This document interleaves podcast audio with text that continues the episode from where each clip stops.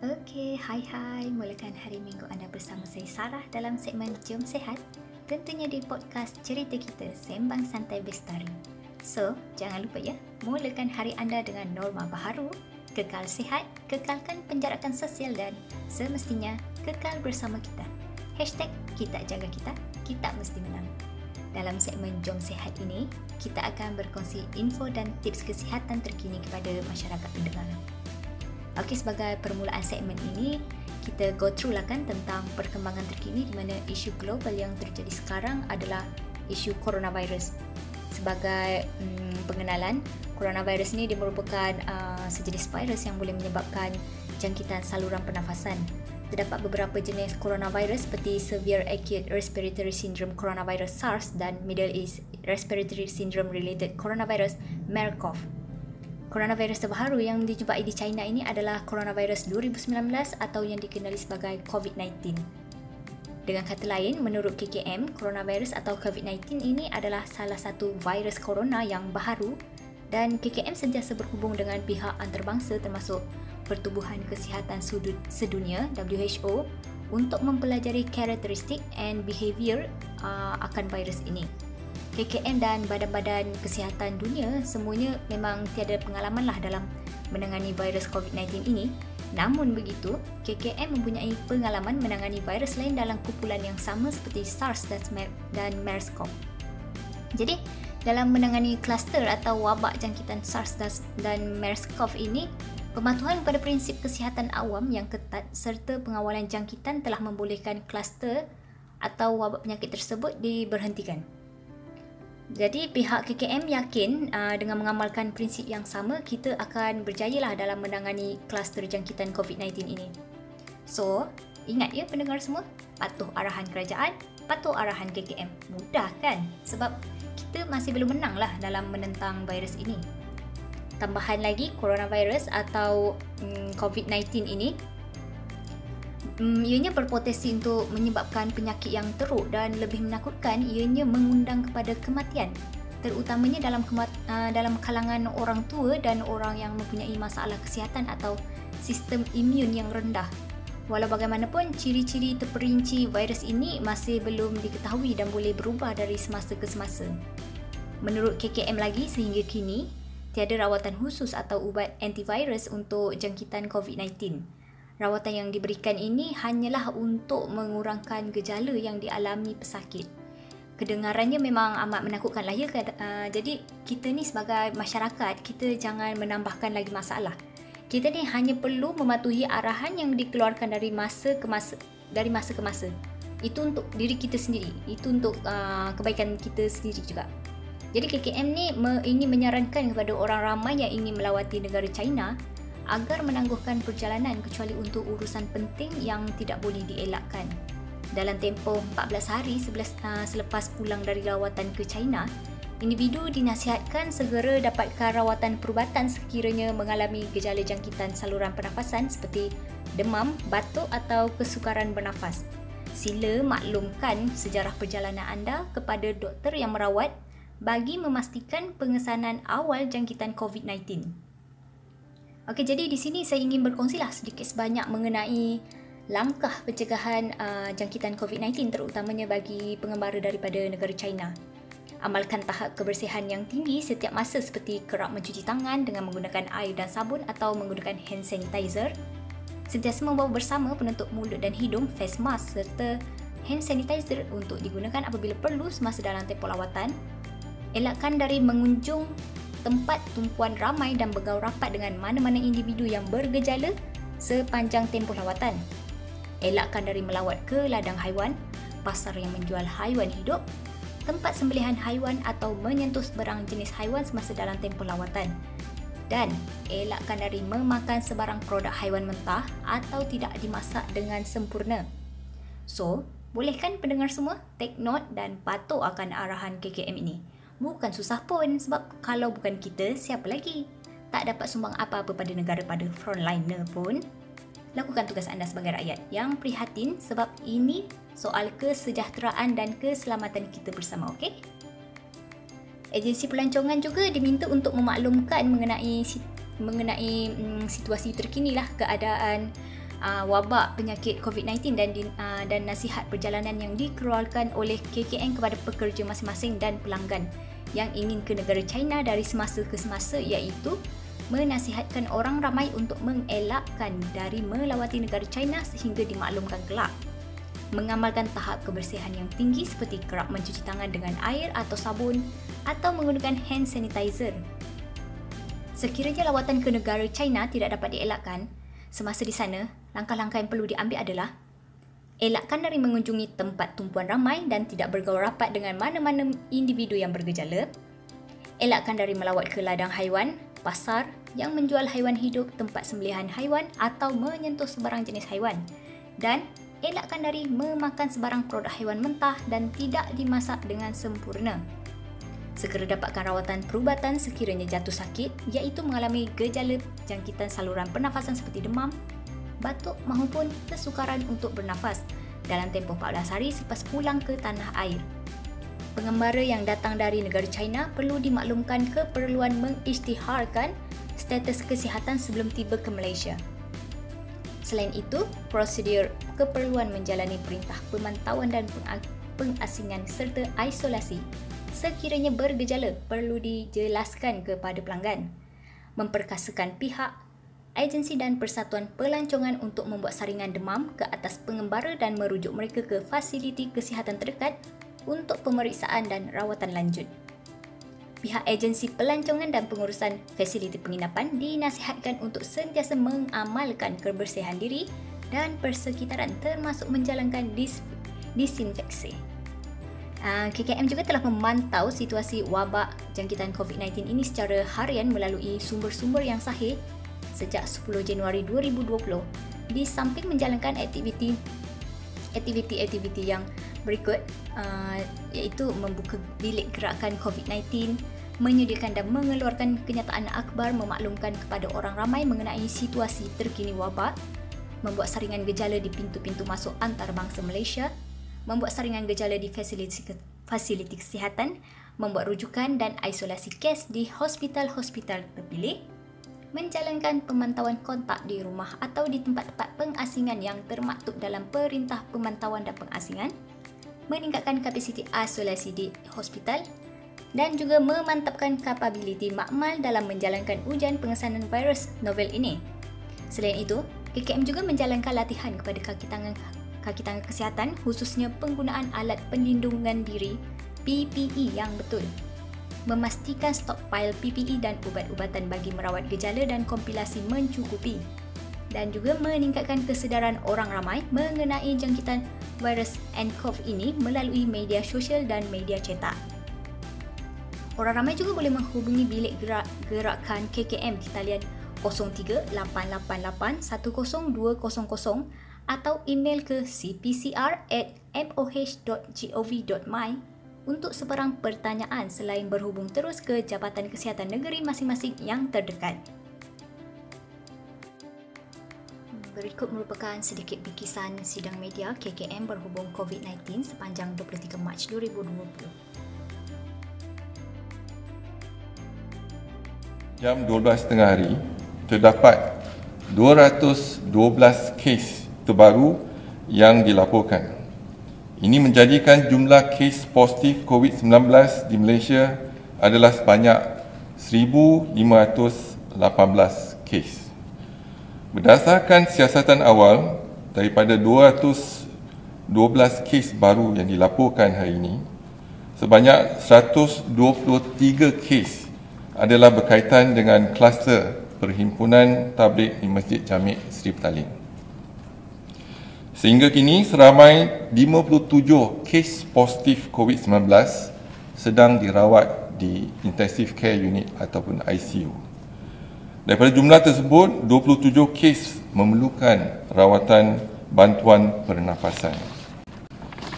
Duka cita dimaklumkan sehingga kini terdapat 14 kes eh, kematian baru di, berkaitan dengan COVID-19 telah dilaporkan dan empat kes yang telah dilaporkan hari ini ialah kes kematian ke-11 merupakan kes 1070 berumur 7 tahun 1000 kes 1070 berumur 70 tahun lelaki warga negara Malaysia beliau mempunyai sejarah perjalanan keluar negara dan dirawat di ICU Hospital Chancellor Tunku, Tuanku Mukris.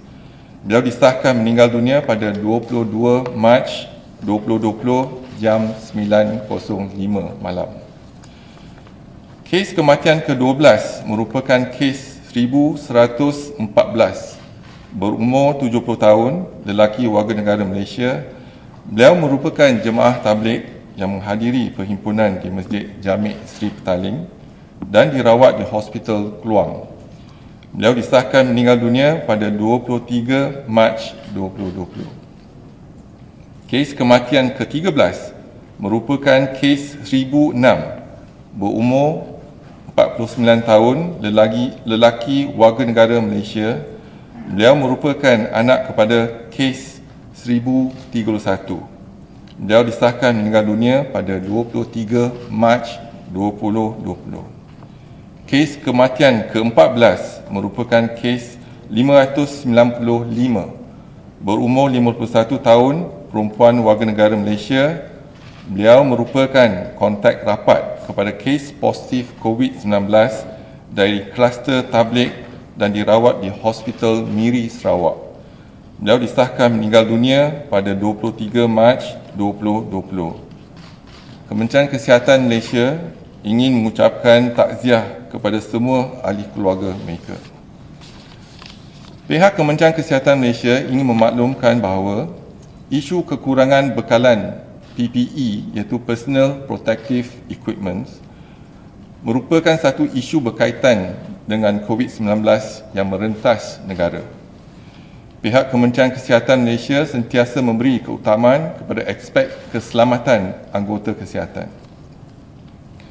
Oleh itu, pihak Kementerian Kesihatan telah mengambil pelbagai langkah dalam memastikan bekalan PPE yang mencukupi untuk setiap fasilitis Kementerian Kesihatan melalui penyelarasan pembekalan bersama Jabatan Kesihatan Negeri. Kementerian Kesihatan Malaysia juga memantau stok di fasilitis-fasilitis KKM dan memastikan stok adalah dikongsi di antara fasilitis-fasilitis. Sehingga kini, pihak Kementerian Kesihatan telah berjaya memperolehi stok bekalan PPE sebanyak 33 juta unit yang dapat menampung penggunaan di semua fasilitis kesihatan dan akan diedarkan dalam minggu ini. Selain daripada itu, pihak kerajaan juga telah menerima sumbangan bekalan topeng muka dan PPE daripada pelbagai pihak. Sejumlah 3 juta PPE sedang diagihkan ke fasilitis-fasilitis Kementerian Kesihatan mengikut keperluan. Pihak Kementerian Kesihatan ingin merakamkan setinggi-tinggi penghargaan kepada semua pihak atas sumbang, sumbangan mereka. Kementerian Kesihatan ingin menasihatkan orang ramai untuk berada di rumah sepanjang tempoh penguatkuasaan perintah kawalan pergerakan. Orang ramai perlu mengamalkan gaya hidup yang sihat dan mengamalkan tahap kebersihan diri yang optimum. Orang ramai juga disarankan untuk menjalankan aktiviti pembersihan persekitaran kediaman dan premis masing-masing termasuk aktiviti disinfeksi. disinfeksi. Sekian, terima kasih. Kalau ada apa-apa soalan, sila ajukan.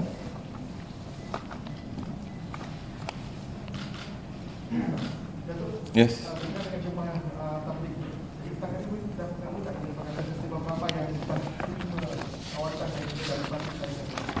Daripada saringan kita, kita dah laksanakan lebih kurang 13,000 saringan dan sampel yang diambil adalah 6,700 daripada 6,700 yang positif ialah 940 daripada jumlah total yang kita ada hari ini ialah 1,518 kalau kira kalau kita kirakan ialah lebih kurang 62%.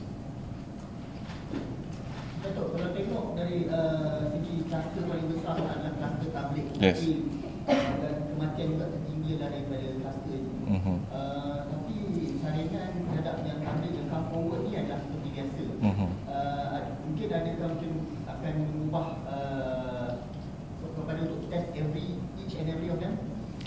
Kalau boleh kita sekarang ni tengah dalam usaha untuk mengesan dan juga menggalakkan uh, ahli-ahli tablik uh, jemaah tablik tampil ke hadapan ke Kementerian Kesihatan, uh, klinik-klinik Kementerian Kesihatan dan hospital supaya kita dapat menjalankan saringan.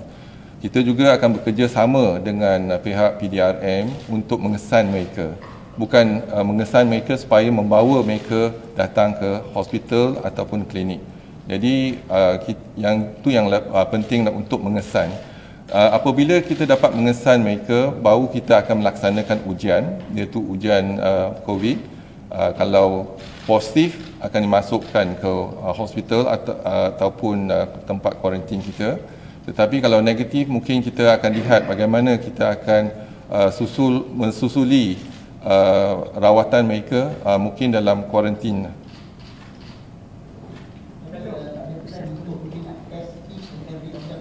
Now, uh, memang sekarang ni tak ada simptom pun untuk uh, jemaah tablik, kita akan test semua jemaah tablik.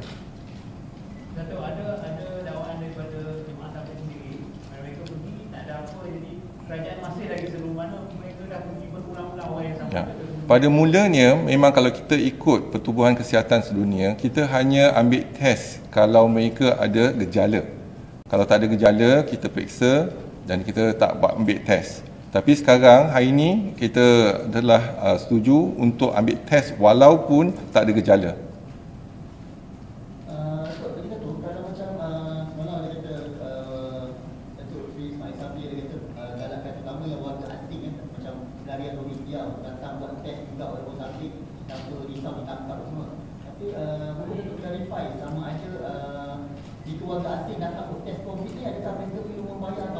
Kalau warga asing datang untuk uh, ke, uh, klinik Kementerian Kesihatan ataupun uh, hospital uh, untuk penyakit non-COVID, mereka akan mereka akan dikenakan charge fee yang telah ditetapkan.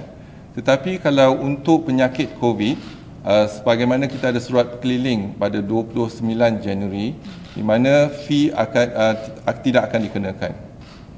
Sama ada warga asing yang miskin ataupun kaya sama.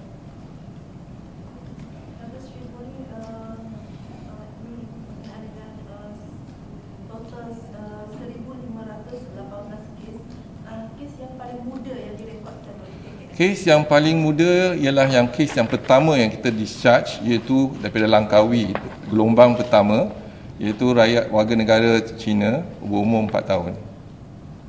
Bahawa daripada 4 tahun tak ada setakat ini? Setakat ini tak ada. Alhamdulillah.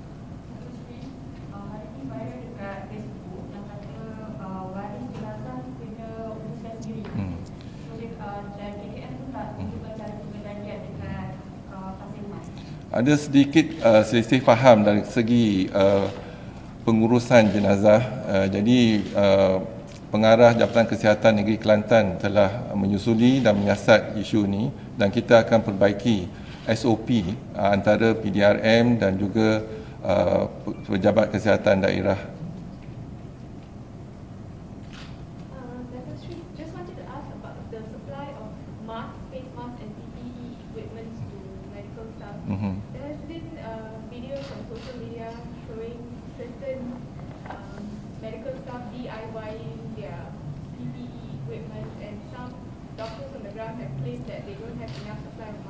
So I just mentioned earlier, we do have enough stock now. I think uh, three, three million stocks already uh, uh, been distributed. The issue is uh, redistribution because uh, fast-moving hospital, for example, Sungai Buloh, their utilization is very high. That's the reason why now we are going to stop up, mix, uh, up all the hospitals, make sure that right, they have the enough uh, for their usage, utility uh, over the next couple of weeks. So I don't think there will be an issue because the mask and the PPE, we have ample stock actually.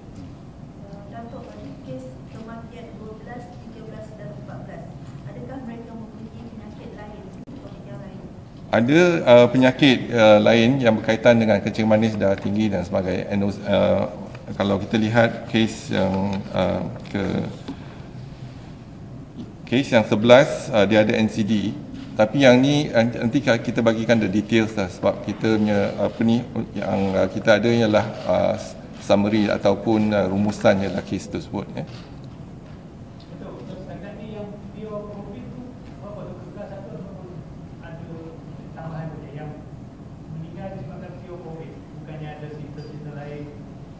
memang memang semua kes yang kita ada 1518 tu memang di, di, telah didiagnose dan dirawat sebagai kes COVID. Uh, mungkin mereka ada contohnya NCD dan sebagainya. Jadi kita tahu kalau umur yang lanjut contohnya lebih pada 70 tahun ataupun 80 tahun risikonya um, uh, tinggi sedikit. Jadi kalau ada NCD ataupun kencing manis dah tinggi, kalau ada asma risiko dia lebih tinggi daripada uh, yang, yang kalau banding dengan umur yang lain lah. Hmm?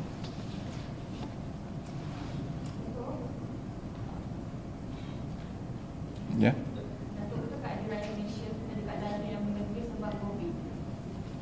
Di di London kalau dia tak daftar dengan kita, kita tak tahulah kes kita. Setakat ni kita tak dapat terima apa-apa berita dari situ ya.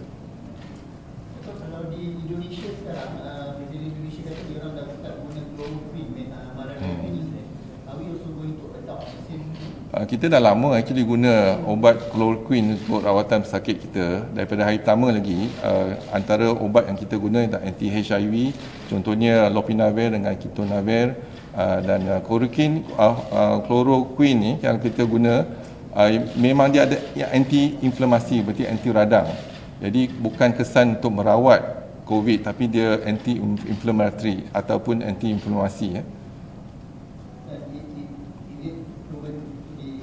Dia membantu itu lah. Bukan tapi tak merawat tapi membantu.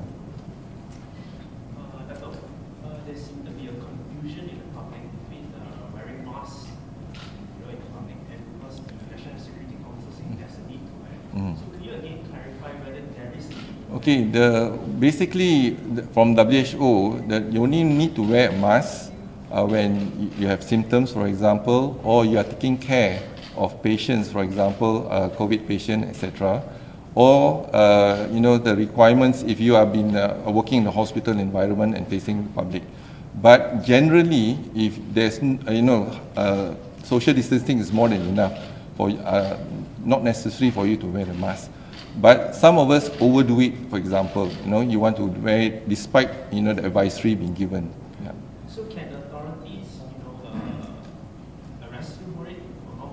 No. Advisory, as I said.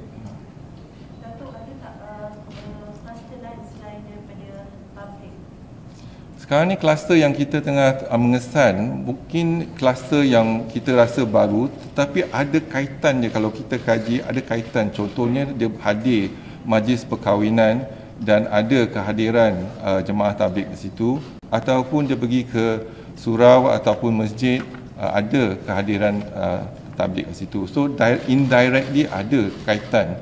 So jadi kita susah nak establish uh, uh, link dengan direct link sebab macam saya katakan mungkin kita tak kenal siapa yang datang bersama dengan kita di majlis perkahwinan ataupun uh, dalam uh, surau dan masjid.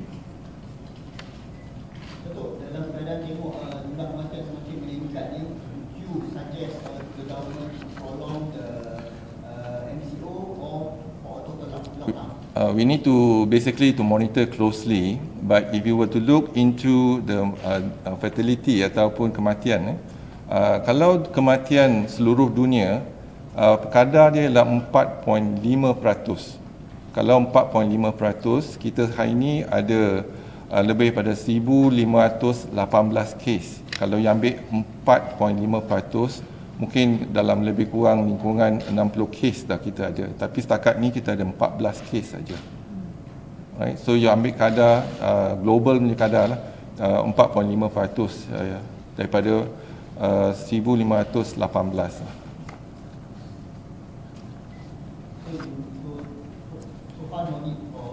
It's not that no need, but we need to enhance our health services particularly in the management of uh, COVID patient, uh, severely ill patient di ICU. Dan sekarang ni kita tengah maksimalkan ICU kita uh, dengan uh, ventilators, dengan peralatan dan juga kepakaran kita di ICU. Lah. Jadi kalau kita boleh uh, menjalankan uh, perkhidmatan yang terbaik, insyaAllah kita boleh uh, cuba uh, untuk selamatkan pesakit tersebut. Ya. siapa saya pun hmm. daripada hmm. info yang apa yang kata dia minta kalau boleh government untuk orang lain itu ada info yang kontrak So dia kata MO ni banyak kontrak 2 years. So dia orang kata uh, minta boleh serapkan permanent. Uh, kita dalam proses untuk melihat uh, kembali macam bagaimana kita boleh meningkatkan uh, uh, sumber manusia sama- ada nurses, medical officer dan pakar-pakar kita lah. Tapi kalau MO yang fresh MO kita kena latihkan latih mereka dulu bagi latihan dan sebagainya. Ya- Jadi yang penting adalah kita lihat mereka yang ada pengalaman eh. contohnya nurses-nurses yang telah bersara mungkin mereka ada pengalaman pakar-pakar kita uh, yang dah bersara ataupun dah berhenti mereka mereka ada peng- pengalaman mereka boleh ba- bantu kita lah kita dalam proses untuk meningkatkanlah recruitment dan target kita ialah untuk capai 2000 uh, staff warga uh, untuk membantu warga Kementerian Kesihatan So you are calling back those who have retired. that's right 2000 and everything. we are expecting uh, we are trying our best to reach the numbers 2000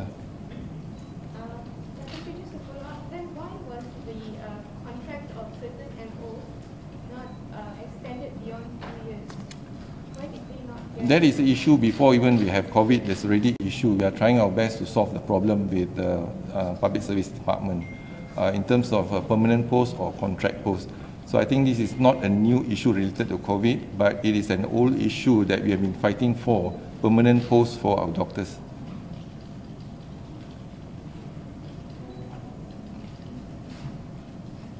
Datuk, bagaimana sekiranya ada dinas ataupun pakar-pakar perubatan yang uh, willing to untuk menolong KKM Ya. perlu buat macam Uh, sekarang ni kita dalam proses pendaftaran. Jadi kita nak tahu uh, pengalaman mereka dan me- di mana mereka berada.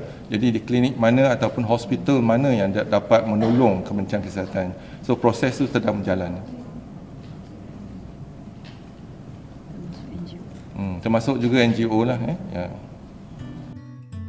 Sebelum berakhir, saya ingin mengingatkan sekali lagi lah kepada pendengar semua sentiasa mengamalkan langkah-langkah pencegahan dengan betul dan sentiasa jaga tahap kebersihan diri yang tinggi. Jangan risau, selagi kita patuh akan arahan pihak KKM dan kerajaan, selagi itu kita mampu mencegah penularan wabak ini. Mudah kan? Jadi, marilah kita bersama-sama berganding bahu ke arah kesejahteraan bersama. Hashtag kita mesti menang. Okey? Itu sahaja daripada saya untuk segmen kali ini. Berjumpa lagi kita di segmen akan datang. Jangan lupa hashtag cerita kita. Bye!